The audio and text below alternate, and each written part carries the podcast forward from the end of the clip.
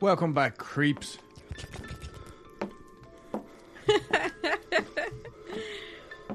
Welcome to another installment of Weekly Creep, episode 71.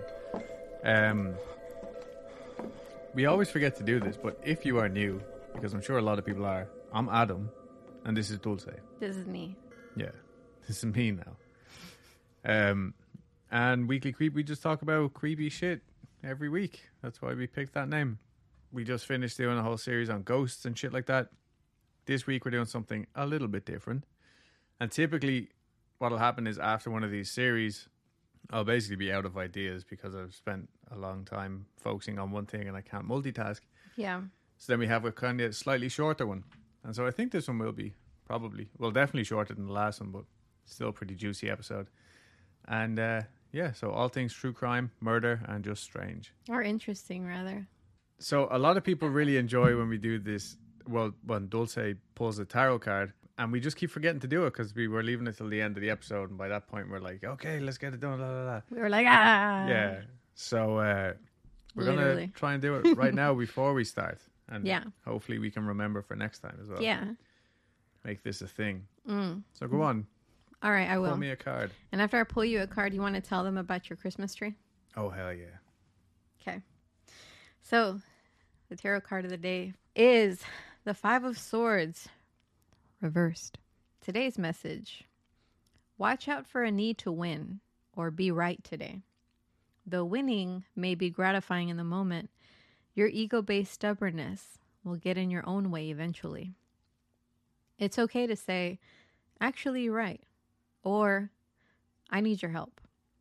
It's not a sign of incompetency or weakness, it's a sign of growth. So there you have Ah. it. You don't always have to be right. Okay, cool. Thank you. And yeah, so after I bitched and moaned a couple of weeks ago on here, I was like, "Man, my mom didn't even send me an advent calendar." Dulce made me a Christmas surprise. I came home after working, and uh, there's a little miniature Christmas tree and hand painted advent boxes. yeah, so we have Christmas at the desk, but also Halloween because it's Halloween lights too. It's great. I'll actually post a picture. I don't think I put a picture up on the Weekly Creep Instagram. But yeah, I'm very, very grateful. Feeling the love this Christmas season. um did she did she not send one over because she couldn't or because you're vegan? I don't know. I think she just forgot because probably because we're heading over there or something. I don't Oh. fucking know. Or maybe she just didn't do it this year. Oh, um, so on the tree, you'll notice like a out of he's kind of like a fish out of water, this big reindeer, and it just Oh, like yeah. proportionately, it just looks ridiculous because the reindeer's so big and the tree so small. but when we were shopping for ornaments, um, Isaac, my nine-year-old nephew, showed it to me, and, and because it's shaped like an animal, I know it's a thing. It's not real. It's not breathing. I felt so bad for it because I was like, what if no, what if no one ever buys him and he just ends up in the bin or alone somewhere? Like he's pro- and I didn't see any other reindeer left, and I was like, So I think just he was just a lonely one? yeah, I just felt so bad for him. I'm like, he's kind of dirty, and I don't care because I don't want to leave him alone. I'm taking him home. So we got an orphan reindeer. I guess it's kind of like proportionate to the tree, like life size. Anyway, getting on with it. Uh, funny names I encountered at work this week. Okay. Surname Mycock. No way. Swear to God, yeah, Shut up. just How do you spell Mycock. it? M Y C O C K. What? Mycock. That gave me a giggle. And then uh, today I had somebody whose first name was Pooh Man. P O O M A N. Say again. Pooh Man. Spell it again. P O O M A N. Pooh Man. Wow. Like a superhero who's super special fucking uh, It's a shit on command. powers. Yeah, uh, it's the shit on command or something. That's wild. Yep. So It- uh, it- I mean, it's probably from somewhere else, and it means something else. yeah, so uh, sorry if I've offended, like if I've upset your auntie or anything, but it was definitely an interesting one for me. Anyway, Well, it let's took get me stuck aback. in. let's get stuck into this. So this week we're talking about a few different, again, kind of like the cryptid stories I did, where I just grabbed a handful of stories that I had seen, Mm-hmm. but weren't big enough for one episode. So I was like, let me just combine them. Oh, and there's bag. no rhyme or rhythm to Okay. the sequence of events or anything like that. Okay. Just, I think, four random stories. Yay. Yes. So, late one August evening in 1992, an ambulance technician by the name of Gary Wood and his friend Colin Wright are driving along the A70 between Edinburgh and a small village by the name of Tarbrax in Mm. Scotland. Love Scotland. So, it's supposed to be a straightforward enough trip that would normally only take around 30 minutes. The guys were going to this village specifically to drop off a satellite system to their friend because this was 1992. um, it was a quiet enough night, almost midnight, and not too many other cars on the road. Gary said he was driving at a safe enough 40 miles per hour, Okay. and the car had just passed, I get- I think, Harper Rig Reservoir, when all of a sudden the two lads saw a two tiered disc shaped object hovering about 20 feet above the road. Whoa. And it definitely wasn't an aircraft or an airplane or a helicopter. So Gary's fight or flight kicked in. He elbowed the lock for the doors and just gunned it. And as they drove under the strange object, it emitted a silver, shimmering mist. And just as it touched the car, both of the boys were plunged into total darkness. Whoa. So it was coming at them, Yeah, like head on or from behind? from on top. Oh, like the okay. thing was in the middle of the road, and as they drove under it, this mist, like I guess, came down. Okay, okay, okay, okay. Now everything went dark, but only for like a split 2nd Mm-hmm. and then they could see again. And Gary was still going flat to the mat, and he almost lost control of the car, but he managed to pull himself together just enough to finish their trip over to their mate. But by the time they got there, they were still freaked out. Naturally, yeah. Yeah. And when they got there, Gary starts like frantically knocking on the door to get in. I, I think he was just like having a fucking panic attack by the sounds of things. Mm-hmm. And the friend was surprised to see them because he had just assumed that they'd made other arrangements that night because it was now around one in the morning or so. And the guys had lost about 90 minutes. Whoa. Yeah. So that little split second of darkness Yeah. turned out to be more like 90 minutes That's that they so just scary. had unaccounted for. Yeah. Because what if they have implants now? Well, they borrowed pens and pencils and drew what they had seen, like Mhm. at their friend's house. Like Yeah. it's just trying to describe what the fuck had happened. But that's all they could remember. Like just what I'm just thinking about what I just told you. Like, oh well, crap, they have implants now, and then Just, I like, imagine big them with big tits. what the fuck, Gary? um. Anyway, that's all they can remember. Just seeing this thing, and well, that's Darkness good and- that yeah. they remember. Yeah. but on the way home they took a different route because they were like, "Fuck that," and nothing bad happened. But Gary just had this like unsettling feeling, and he just thought something had happened. Okay. Like, and this time that they couldn't account for was a bad sign. yeah. In the days after the strange encounter, he began he became plagued with strange nightmares and severe headaches. Boom. They eventually became so bad that he was convinced there was something actually wrong with him, like a tumor or something. And he even had a CAT scan done, but nothing was found. hmm And as with most of these kinds of stories, he was a very skeptical person hmm before that fateful night. But now he found himself struggling to believe such a black and white version of existence. Colin didn't believe in aliens, full stop. He had no time for that sort of thing. But Gary decided he had to do some research of his own and he went to the library. hmm Eventually, this research led him to get in touch with a Malcolm Robinson, founder of SPI or Strange Phenomena Investigations. Very to the point. After hearing their story, Robinson arranged to meet the lads and he said, quote, I have never met such honest and sincere in- individuals. Hmm. One could see the trauma they had suffered and were still suffering. It sent shivers down my spine. I believed in them. Right on. Yeah, so Robinson was obviously the right guy to go to. Right. And then after this, I'm assuming their connection with Robinson led them to meet this other person, Helen Walters, mm-hmm. who was a trusted hypnotherapist and psychic. Oh. And she was going to conduct some hypnotic regression sessions to see if they could find out what actually went on that night. Now, I will say, like, obviously, I'm not a fucking therapist of any sort. I don't know how, like, I don't know how accurate or reliable or trustworthy these hypnotic regression sessions can be. Mm-hmm. But I know that, like, it's not just people in the paranormal realm that use this therapy. You know what I mhm. mean? Yeah, like, it's genuine people- survivors and. Or they use it to quit smoking or Yeah, yeah, exactly. self destructive behaviors. Yeah, so like there's a lot more than what I understand. Mm-hmm.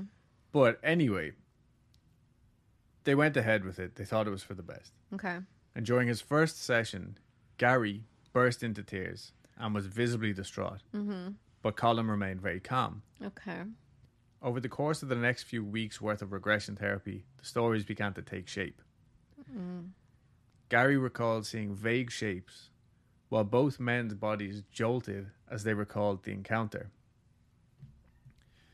Now, I'm going to include a long list of um, references in this one because normally I like don't just copy and paste, but this week I actually did because a lot of the stories were just very factual, so I didn't fuck with them. And cut So, and dry. Yeah, so I am for a lot of this just retelling.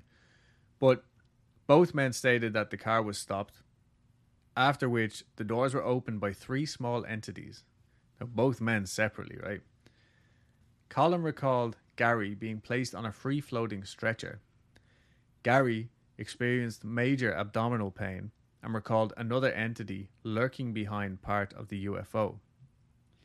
So I think I don't know whether that means like inside or like just hiding behind the out. Like what? Yeah, a bush, Yeah, maybe. I'm not here. Colin was led up a ramp into the object where he found himself in a round room with a curved chair. Very men in black. Mm-hmm. He was then stripped naked and placed on the chair, where a medical examination was conducted on him. Gary remembers being taken into a round room with a raised table.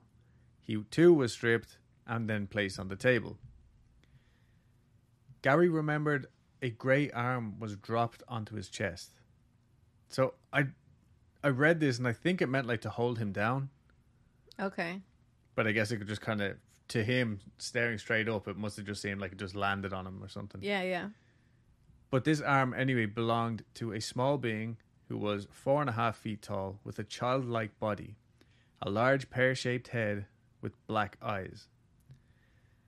So, pretty basic description of a grey alien, right? Mm-hmm. But he also saw small brown beings with folds of skin covering their faces and a small man dressed in a black suit. Just a regular dude. So, a man in black, possibly. Whoa. Yeah, well, the little brown ones sound like Alf. Oh yeah, I guess you're right, huh? um, Alf or those like little chocolate colored dogs, you know, with all the wrinkles on their faces. You mean a pug Is it a pug? I or don't think. Sharpei? But yeah, I think it's a Sharpei I'm Mm. thinking of. Anyway, he recalled lying naked on this bed with two small creatures at the foot of the table. Table, sorry. One holding a bright diamond-shaped object, with pulsated with an orange light. The creature then began moving the diamond over his body. To his left, sitting on the floor, was a naked female who was crying and shivering.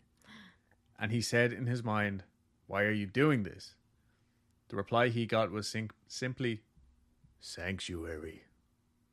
The fuck? I don't know. Literally, I'm watching Twin Peaks at the minute. This sounds like a scene from like one of the dreams in that. It might be like a language barrier thing. That's Could like the be, yeah, closest yeah. word that they can think of. Sanctuary, like safety or something. Like, I don't know. Maybe like it's for their safety Yeah. to ensure that their race, their ra- alien race survives. Are they looking for a cure or something and that is their sanctuary? I don't fucking know. But it also didn't state, I think the naked female who was crying on the floor was a human. I'm assuming. It kind of sounds like yeah. Yeah. Colin, on the other hand, found himself in a large glass or perspex chamber, naked and strapped by the ankles and wrists. Sounds like a Saturday night to me. Although he could only move his head slightly, he observed many other chambers, also containing people. Whoa. He also recalled feeling as if a red hot poker was being inserted into his eye and his mm. brain feeling as if it had swollen. Whoa. He was then dragged across the room by creatures before being dressed by the quote, wee aliens. Remember they are in Scotland. Right, yeah, yeah, yeah. and then put back in the car. Both men came back from their encounter with scars which previously were not there. So this just added to it. They were like, what the fuck is this? Yeah. The two lads never changed their stories over the years and even went on TV to perform a lie detector test, Mm-hmm. which they passed. And the British government released previously classified documents in 2012 stating that they had actually investigated or had the case investigated by the Ministry of Defense as well.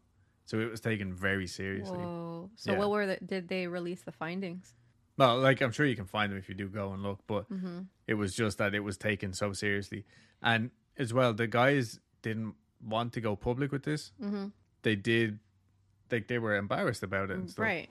But uh, I, Robinson, I, I believe, was the one who actually encouraged them, because like most researchers or investigators, he was like, "Look, guys, if you come forward, think about all the other people who are going to feel safe to come forward." Mm-hmm. Um, I wonder if they ever, if they maybe um, and like looked into missing people. Like from that area at that time or whatever. No, just like, yeah, I mean that too, but like skimmed through the missing persons thing to see if they've maybe could identify the woman that was captured. Oh shit! Yeah, you know yeah. what I mean? I mean, I I don't think so. No. So I mean, according to Colin, there was a lot of other people on the ship. Yeah, that's what I'm saying. Like, um, if you could remember, like, Any of them, like, yeah, I wonder if, like, if you were to skim through them, if one of them would jump out at him because his mind would make the connection. Like, Yeah, yeah. I, I know where this person is. I've seen this person on that ship. I have no idea. Interesting. April 1941 in Cape Girardeau. Oh, It, this is story number two. Yeah, Okay. story number two. Like I said, there's no rhyme or reason to this. I just got stories and slapped them down because I was like, yeah, All right. just feeling aggressive about these UFOs. Okay. Also, Cape Girardeau is actually in Missouri. No shit. Yeah, so it's probably like Cape Girardeau.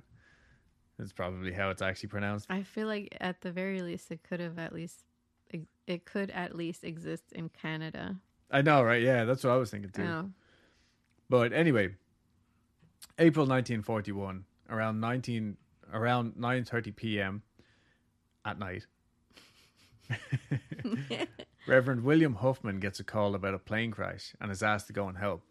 The Reverend? The Reverend, yeah, like go pray over Oh, I the see. survivors or the dead or Like, what's he gonna do? Like, yeah, okay, you're gonna pray. That's what he's gonna do. all right. Quote: When they got out there, it wasn't a plane crash at all.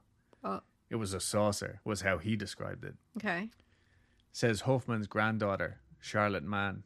When the Reverend got to the crash site, he was met with three bodies two dead and one very nearly dead. He got down on his knees to pray for them, and the last one died right there and then. Whoa.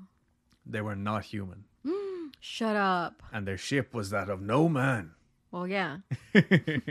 Ships go in water. Ah, Oh, a smart you know, and, and I wasn't even trying. I- like I, I, after I said it, I was like, oh. in my head uh, at myself.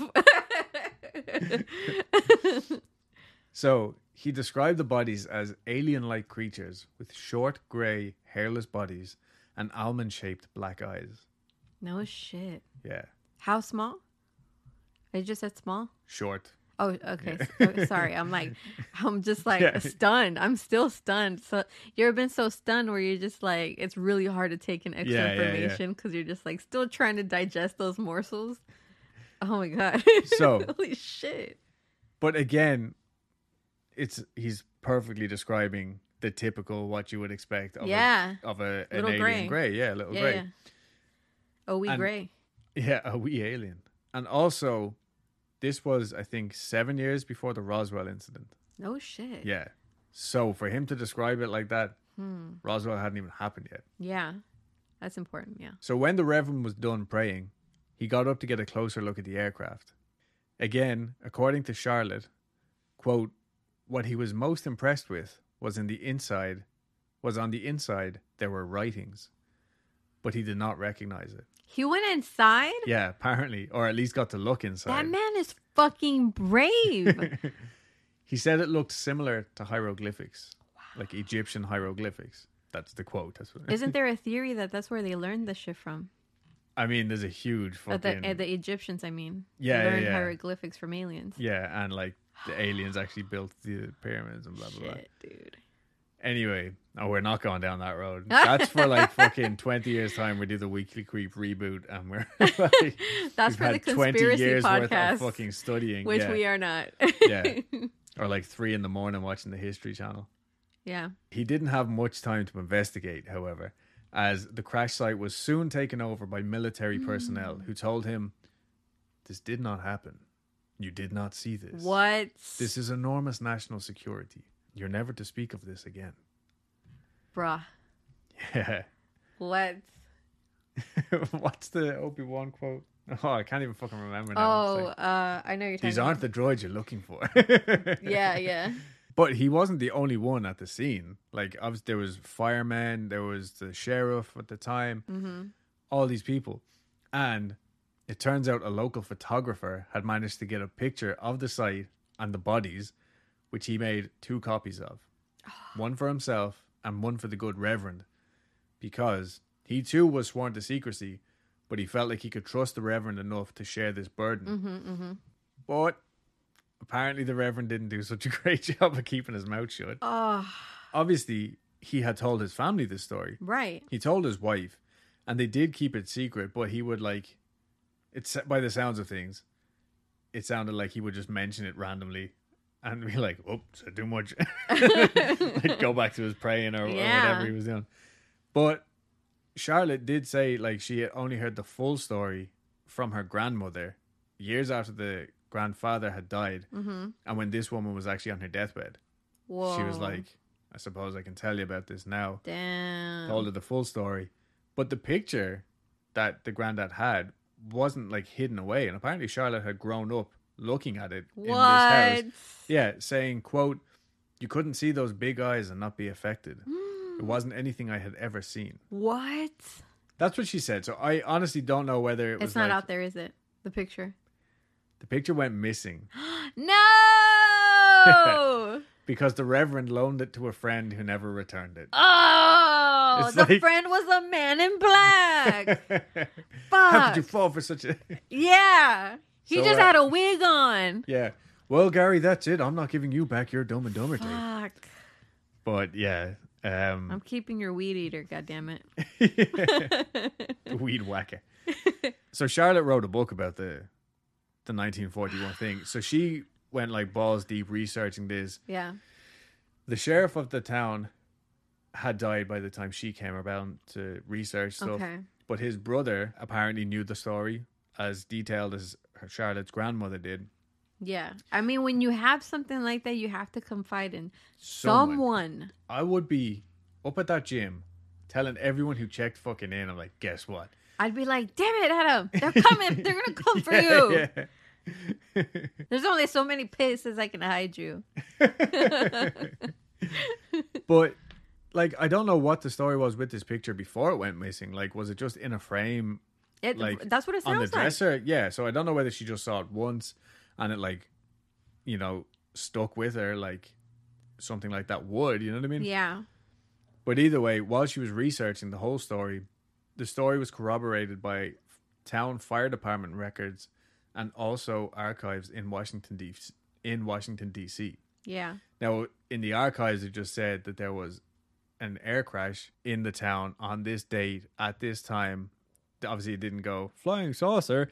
Yeah. you know yeah. what I mean? But she was able to find enough evidence to prove that something happened that night, Yeah. and this is the story. So yeah, and that that story was actually the one that got me started on this little UFO episode this week. Okay. You know, it'd be cool if she could commission someone to like, because you know how like they're sketch artists Oh, for like detectives and memory. shit. Yeah. Yeah, so like I did look into it. Maybe maybe you could find it. I only had a brief look. There is like sketches and stuff, but I think a lot of the pictures that I was seeing were actually pictures from the Roswell incident because Oh. these two seem to be like brought up very often, like especially in like the cheap newspapers are like, well, Roswell happened this time 50 years ago, but before Roswell there was, you know. Mm-hmm. And so I think the pictures are coming from the same articles with the Roswell stuff. Maybe I'll look into it more someday, but for now, I just like the story for what it is. Yeah. This episode is brought to you by Visit Williamsburg. In Williamsburg, Virginia, there's never too much of a good thing. Whether you're a foodie, a golfer, a history buff, a shopaholic, an outdoor enthusiast, or a thrill seeker, you'll find what you came for here and more. So ask yourself, what is it you want? Discover Williamsburg and plan your trip at visitwilliamsburg.com. and moving back across the pond, early in the morning of December 1st, 1987, retired policeman Philip Spencer decided he would go for a walk across Ilkley Moor in the hopes of taking some nice photos in the early morning light. Yeah, sounds like just a nice Where Where was this again? Ilkley Moor. Ilkley Moor. So it's in England somewhere. Okay, I don't okay. know, but I'm picturing somewhere very much similar to um like Midsomer Murders style Okay, cool. Yeah, these these details are important to me, so I can like put the scenario Picture, in yeah. and I can follow you better. Yeah. So I mean, a moor is just like a vast field with like boggy fucking grass and shit. You know what I mean? like, wet grass. yeah, I guess. Like I think it's a land that can't be farmed. I'm guessing. I don't fucking Okay. know. I, I'm, it's green, and he was going for a walk, Okay, but good enough for me. but it was still really foggy as he headed out. So he was using his compass to navigate. Oh, Yeah, and like obviously this guy lived there and he knew his path well enough, so he was heading like across the moor to a little village. And in the meantime, he was hoping to take some dope ass pictures, you know. nice. Um, yeah, this one's for my rap album. Ilkley 412. But anyway, as he's making his way through the fog, he suddenly comes across this strange looking being with Oh. large black eyes, uh huh. pointy ears, long arms, and feet that were hoof shaped. What? Hoof shaped? what? That's not even a word. hoof shaped. I didn't even write shapen. I, I just like- made that up in my mouth. Oh, I'm gonna wake up one morning, and I'm uh, we're gonna wake up one morning, and I'm gonna say, Adam, are you okay? You look hoof shapen. I guess I think it's just a creak in my neck. Um. anyway, he managed to get a picture of this thing as Okay. it ran off. oh no shit. Yeah, and Philip chased him through the fog, only to see a, a craft with a domed top rising from the moor and disappearing into the sky. Shut up. You know, to be to be honest, it kind of sounds like, uh, like a cat goat. Cat, yeah, I guess the pointy ears. Mm-hmm. Except he was running on his hind legs, and he believed the whole incident had must have only lasted a couple of minutes at most. Mm-hmm. But when he got to the village he was aiming for, the clock read an hour later than he expected. What? Yeah. Damn. So so I wonder if like the way it travels manipulates time because he was chasing. It's not like he got, he didn't get abducted. He was chasing this thing, and it got in its whip and it dipped. So he didn't see it get in its whip and dip. Oh, He chased it, and it disappeared into the fog. And the next memory is this domed top thing oh. rising off the moor. Oh. Well, that changes things because I was like, well, if he just got in his whip and dip, then Well, that's how Spencer remembered it. yeah. So Spencer got the picture developed. hmm We have the picture, okay, Okay. of this little guy. All right. Now it is blurry and it is foggy that day, or was foggy that day. But Spencer, uh, again, being a retired policeman, was a well respected, Okay. well believed person. So it was recommended that he go and see a hypnotherapist. Okay. And while he was under hy- hypnosis, he recounted the event and said the following I'm walking along the moor. Oh, it's quite windy. There's a lot of clouds. Walking up towards the trees, I see this little something can't tell. But he's green. It's moving towards me. Oh, I can't move. I'm stuck. He's still coming towards me. And I still can't move. I'm stuck. And everything's gone fuzzy. I'm. I'm floating along in the air. I want to get down. and these green things walking ahead of me. And I don't like it. I still can't move. I'm going around the corner, and this green thing is in front of me. Oh, God, I want to get down.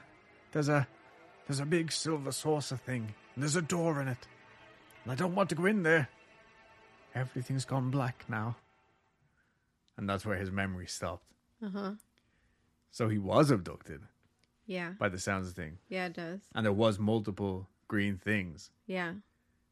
Whatever happened after that, I don't fucking know. He doesn't know, or at least he didn't want to fucking know. Do we know what kind of camera he was using? Uh, no. I the reason I ask is because I mean it was what what year was it like in the nineties? 1987. Like he probably doesn't have like a big shot camera. No, like I'm sure it was a nice enough camera, but either way, it was proven that the photo had not been doctored with. Yeah. Remember, it was easier to prove oh, when. Oh, I see. Okay, it wasn't. Okay. Yeah, yeah, yeah. okay. I feel like aliens. Some are more violent in nature than others. They, it's almost like they have different kinds of agendas. You know what I mean? Yeah, And so far, I feel like the gray ones are probably the most malicious, with probably like intentions of like studying us. Kind of like how humans test on animals just for the fuck of it, or even people for that matter, just for the fuck of it. yeah, I feel like that's the equivalent of a gray. You know, So- in the for the name of science or the advancements of humankind, but just Yeah. the acts themselves are just atrocious. You know what I mean? yeah. No, they're pretty fucked up. But like, I'm not getting into the whole alien race theory because all the different like tiers and stuff.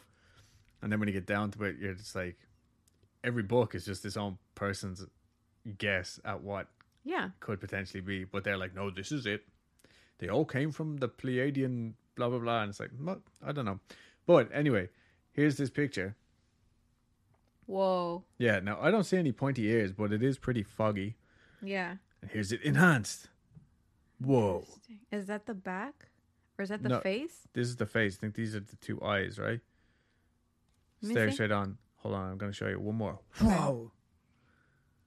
Does that make more sense? It's standing on two legs with Oh. arms on a head. Damn, look at those fucking arms.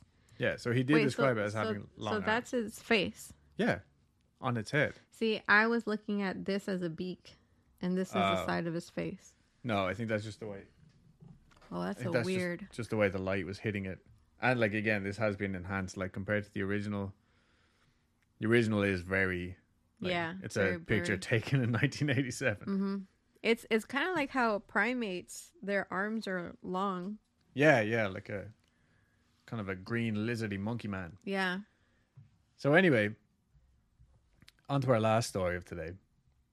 At 11 minutes past 5 on November 17th, 1986, Japan Airlines cargo flight 1628 was flying over Alaska on its way from Reykjavik when the crew noticed two unidentified objects to their left.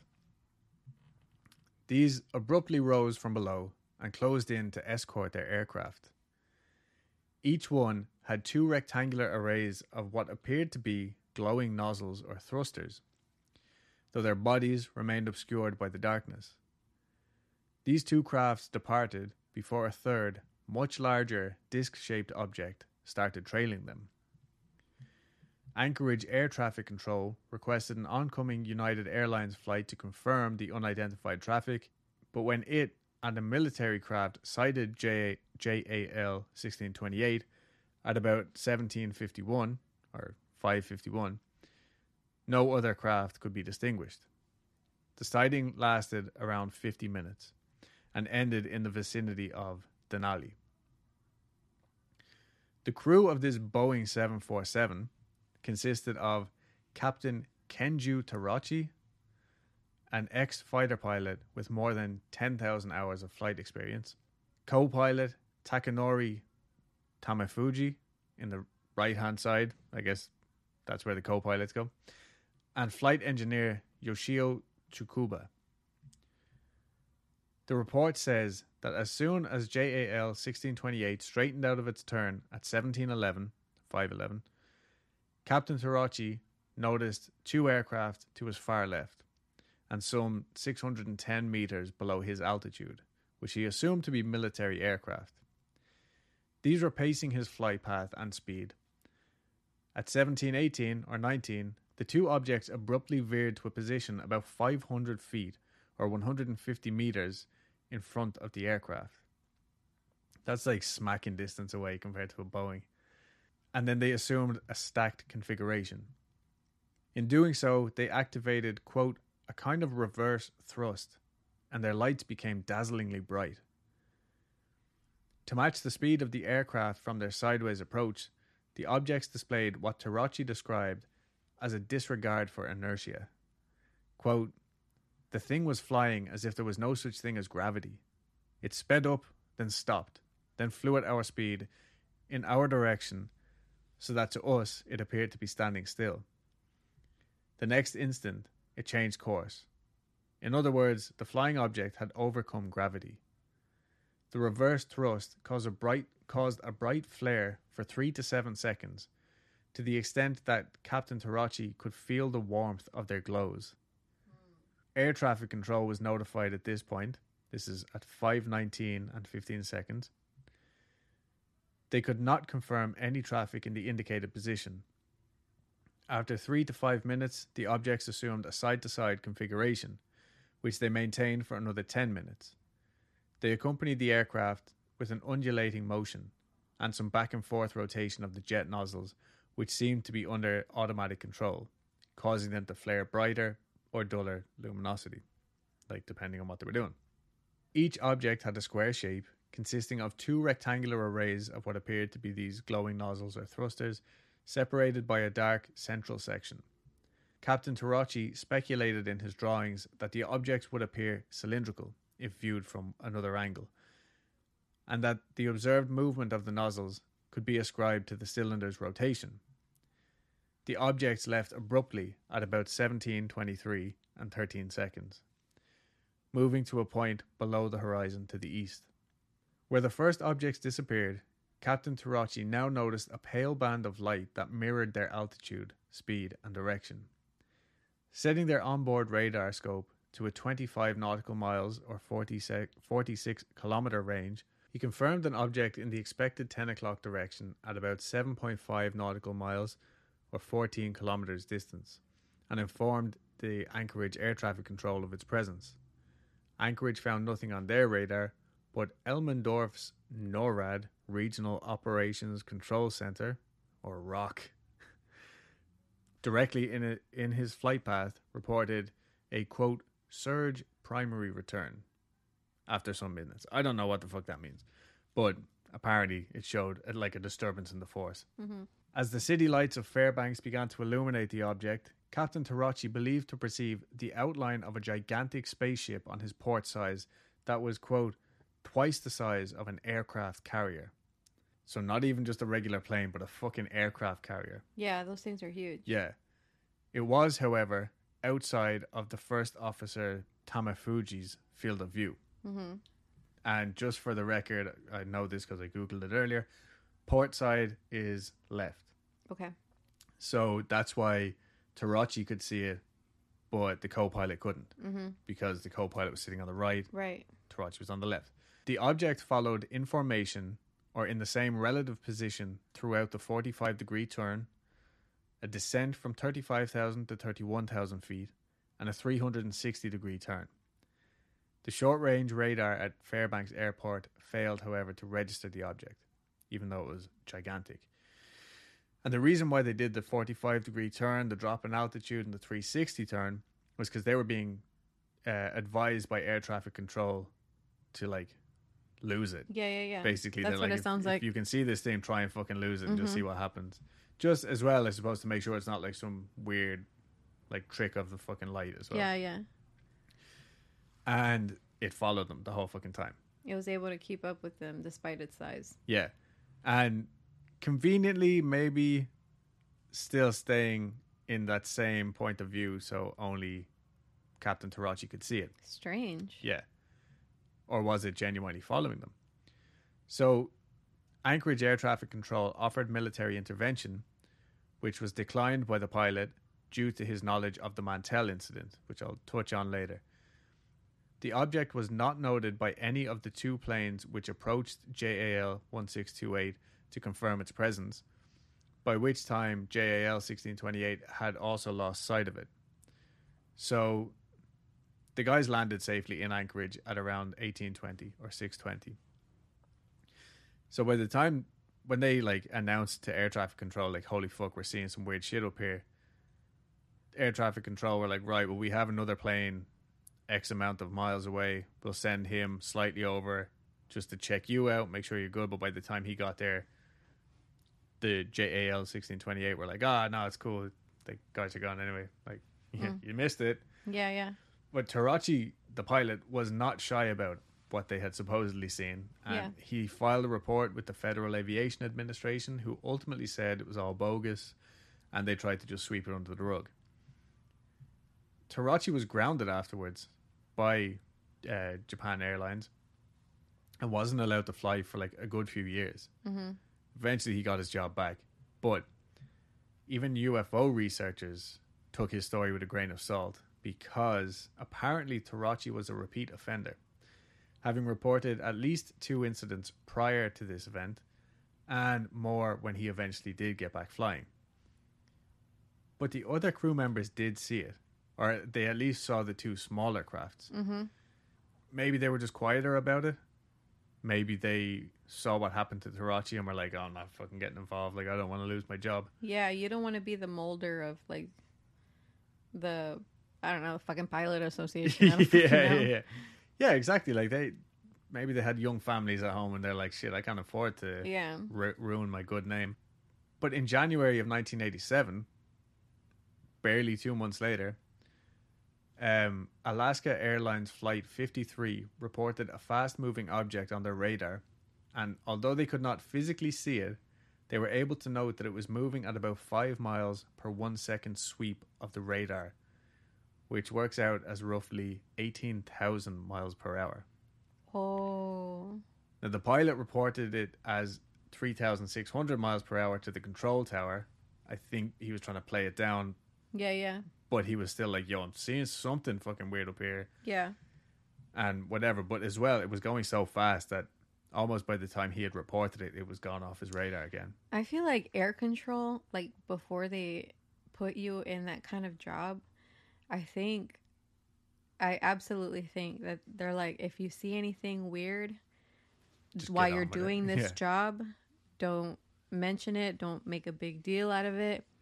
It's probably a part of their training. Probably. But as well, like for the most part, I think a lot of pilots just assume it's military. Mm-hmm. You know what I mean? But when it's undeniably something strange, you No, yeah. to No, I don't But- mean. No, yeah, no, I 'cause know, I know. Yeah, because they're the ones looking at the sky, basically, like with that graph thing that they use. radar. Yeah, yeah, yeah the Yeah. radar. Sorry. And the very next day after, so this was again in Alaska. I don't know like how fucking close, but the very next day, a U.S. Air Force KC one thirty five, whatever that is, jet, flying from Anchorage to Fairbanks, once again observed a very large disc shaped object. The pilot reported that the object was twelve meters or forty foot from his aircraft. Oh, The object then just disappeared out of sight. so very much in plain sight. I mean, he fucking could have reached out and touched it. They could Yeah, have done yeah. that like They, car bro fist bump as they drove past. You know what I mean? But yeah, and that was U.S. Air Force. hmm So, I mean, this was all within the space of like a couple of months, Yeah. and I don't know. It makes it seem a lot more believable to me now. Yeah. And anyway, the Mantell incident, which was touched on by Captain Tarachi's knowledge of the event, the Mantell incident happened in 1948 in Kentucky when 25 year old Captain Thomas F. Mantell was sent in pursuit of a UFO and crashed his plane when he pursued the object in a steep climb and disregarded suggestions to level his altitude. At high altitude, he blacked out from lack of oxygen, and his Oh. plane went into a downward spiral, and he crashed and Uh-huh. died. Yeah. Later, as Project Blue Book was released, according to Project Blue Book, um, he was actually chasing a quote skyhook balloon, which in 1948 was a top secret project, which they would have had no information about. Mm-hmm. So, for one, that's why Tarazzi didn't want any military help when it was offered. He was like, I don't want anybody coming out here and dying and then me getting the blame for it. Yeah. Oh, okay. And two, it could have just been another military project, you know what I mean, that he was unaware of to begin with. You know what I mean? Like top Yeah. secret fucking military shit going down. What was the name of this project that he was chasing? Oh, skyhook balloon. I The fuck does that mean? I don't know. Uh, like it could genuinely be a weather balloon. A skyhook balloon is a high altitude balloon developed by Otto C. Winzen and General Mills Incorporated. They were used by the United States Navy Office of Naval Research in the late 1940s and 50s for atmospheric research, especially for constant level meteorological observations at very high altitudes. Okay. But once released, I think they literally just shoot up into the air. Not So- like a rocket, but like So a weather balloon. yeah, it is a weather balloon. Yeah. So this is, or that was probably one of the very few occasions when they could genuinely blame it on a weather balloon. Yeah. But anyway, that's the story. That's this week's episode. Yeah, hope you all had fun. like I said, this was just a little collection of smaller stories that I had heard or, or read and wanted to get them included in somewhere. And we'll be back next week with something a little bit more in depth. More meaty. more meaty. But let us know what you think. And I'm, I have a couple of photos to go up on the Instagram from this episode. Mm. And we hope you enjoyed the soundtrack in the background. Hopefully, I'll be able to take that off uh, as much as possible. Um, but yeah, And if you don't know what soundtrack he's talking about, awesome.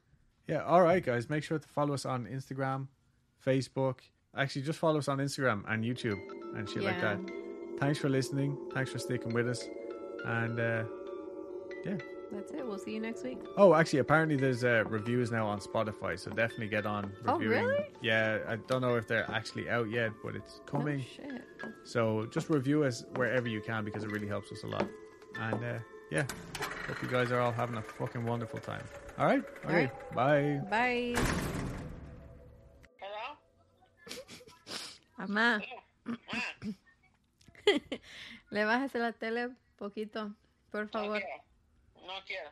Ah, No don't, quiero. don't make me go over there and hide the remote. Se lo voy a dar a Max. No me lo metí en la cola. Ew. No dele. You want to know what she said? I heard. oh, he heard you, mom. Ah, okay, ya. She's gonna stick it overboard.